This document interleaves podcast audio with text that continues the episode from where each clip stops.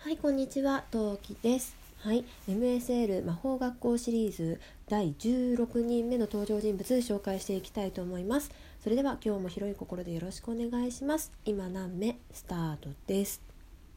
はい、MSL シリーズマジックスクールライフ登場人物16人目を紹介していきたいと思います。16人目は銀之丞さんです。銀之丞さんは銀ラジトークサードシーズンのトーカーさんです。はい、いつも銀さんと呼ばせていただいておりますので、銀さんで話を進めていきたいと思います。銀さんのお立場は先生、はい、授業は、ネットワーク構築学、はい、そうです。ユリーラさんのところでちょっとお話ししました教科の担当教員となります。はい、でもう一つ顔を持っていらっしゃいまして、それが魔法省からの研究員として、派遣されております。はい、とりあえずネットワーク構築学っていうのは、ユリーラさんのところで話を少ししているので重複になる場所がありますが、まあ、先生としてはこういう感じなんだよっていうのをね、お話ししていきたいと思います。はい、というわけで、ネットワーク構築学とは、先ほど言いました通り、ユリーラさんのところでちょっとお話ししましたが重複になりますが、物、人、情報を最適な手段で、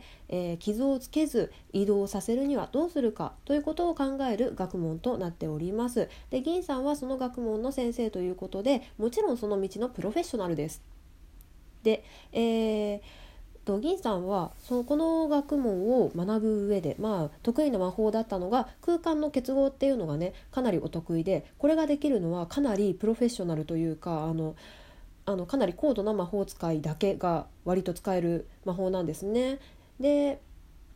まあ、だったので、まあ、このネットワーク構築学の研究員かつ学の先生となったわけです。で、ユリーラさんのところで理想はどこでもドアというのをご紹介したと思うんですけど、そう、この魔法学校の世界はですね、移動手段としてのその空間から空間へ一瞬でというか、どこでもドアみたいに向こうがもう空間として見えるという状況での移動っていうのはできないんですね。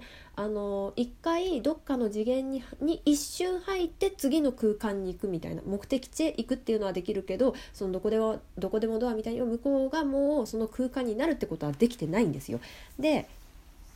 なんですけど、実験段階ではありますが、まあ、まだ今ねちょこっとずつ実現しつつあります。それを最初に作り上げることができたのが銀之丞先生、銀先生ということですね。なんか銀先生というとかっこよくない？うん、いいね。この銀先生と響き使っていきましょう。というわけで、銀先生実はすごい人です。でね、研究所からね、いや学校で生徒を教えて後世を育てるよりも研究所で専門的に研究してくれと、研究所に戻ってきてほしいというね、声はもちろんありますが、銀先生自体が学校の先生という立場がそこそこ気に入っていらっしゃるので、まあ、学校側もねいてくれて構わないということで、まあ、別に今のところ戻ることはないようです。というわけで、でね、とある先生の部屋は、銀先生の力が大きく使われております。とある先生っていうのはね、今後ちょっとねまたオープンにしていきたいところでありますので、ちょっと黙ってここでは秘密とさせていただきますが、その先生の部屋はその銀さんの力が大きく本当に大きく使われており、というかそこが最初の成功したお部屋だったんですよ。そのどこでもドア的な、ね、空間が成功したお部屋になっていまして、まあ、そのねお部屋の行く末とかメンテとか、まあ、細かい調整だとかそういうことがしたいというのもあって、銀先生は学校におります。はい、そんな銀先生の私とのつながりエピソードなんですけど、私はまあ結構大きくなってからっていうか、その高校2年生の夏休みに高校2年生として転入してきたんですね。なんでもう2年生もう一回やらなきゃいけないわけなんですけど、まあ、そういう風に転入してきまして、まあ、ちょっとね日が経つにつれて日本ホームシック、まあ、両親は一緒に引っ越しますのでホームシックというか、まあ両親へのホームシックってことはまずないんですけど、やっぱり日本語が恋しくなったり日本の風景が恋しくなるホームシックにねちょっとなった時期がありまして、っていう噂がね銀先生のところにも届きまして、で銀先生がほーんと思ってちょっとひらめきまして、でボードゲームに付き合ってくれたらいいものを見せてあげるよっていうので図書館のお茶会に乱入してきます。でその場にいたメンバーと楽しくボードゲームを遊んだ後、一冊の本を出してきて、その本を立たせます、で立たせて、その本を巨大化させて、でそれを、これはちょっとね、私のこれは好みの問題なんですけど、立たせて、好みって言っちゃった、立たせまして、でとりあえずそこをね、どこでもドア方式ですね、本当に日本と空間をつなげてくれまし